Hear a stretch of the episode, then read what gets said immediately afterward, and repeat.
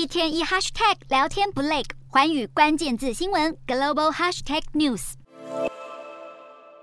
二零二二年卡达世界杯即将上演四强赛，战况越来越激烈。其中卫冕对法国与北非黑马摩洛哥将在台湾时间十五日凌晨展开四强最终战。法国队要是能踢赢这一战，进而在决赛中连霸冠军，将打破六十年来世界杯没有任何球队成功卫冕的诅咒。因此，法国民众对这场比赛的重视不言而喻。就连总统马克宏都战先把国阵放一旁，亲赴卡达观战，一睹法国球员英勇奋战、为国争光的风采。不过，法国卫冕之路依然挑战重重，因为对手摩洛哥当然也不是省油的灯。摩洛哥十一日以一比零爆冷踢走世界足球强权葡萄牙后，成为首支勇闯四强的阿拉伯与非洲国家球队，再度改写历史，这让阿拉伯世界球迷狂欢不已。当下从摩洛哥大城卡萨布兰加到伊拉克首都巴格达，处处上演民众上街欢腾庆祝的景象，就连平时总是凄风苦雨的叙利亚难民营也陷入狂欢。中东各地欢声雷动，旗帜飘扬，民众欣喜若狂，仿佛是自己国家队赢得胜利一样。接下来，阿拉伯人们将继续替他们的穆斯林兄弟加油打气，迎战欧洲劲敌法国。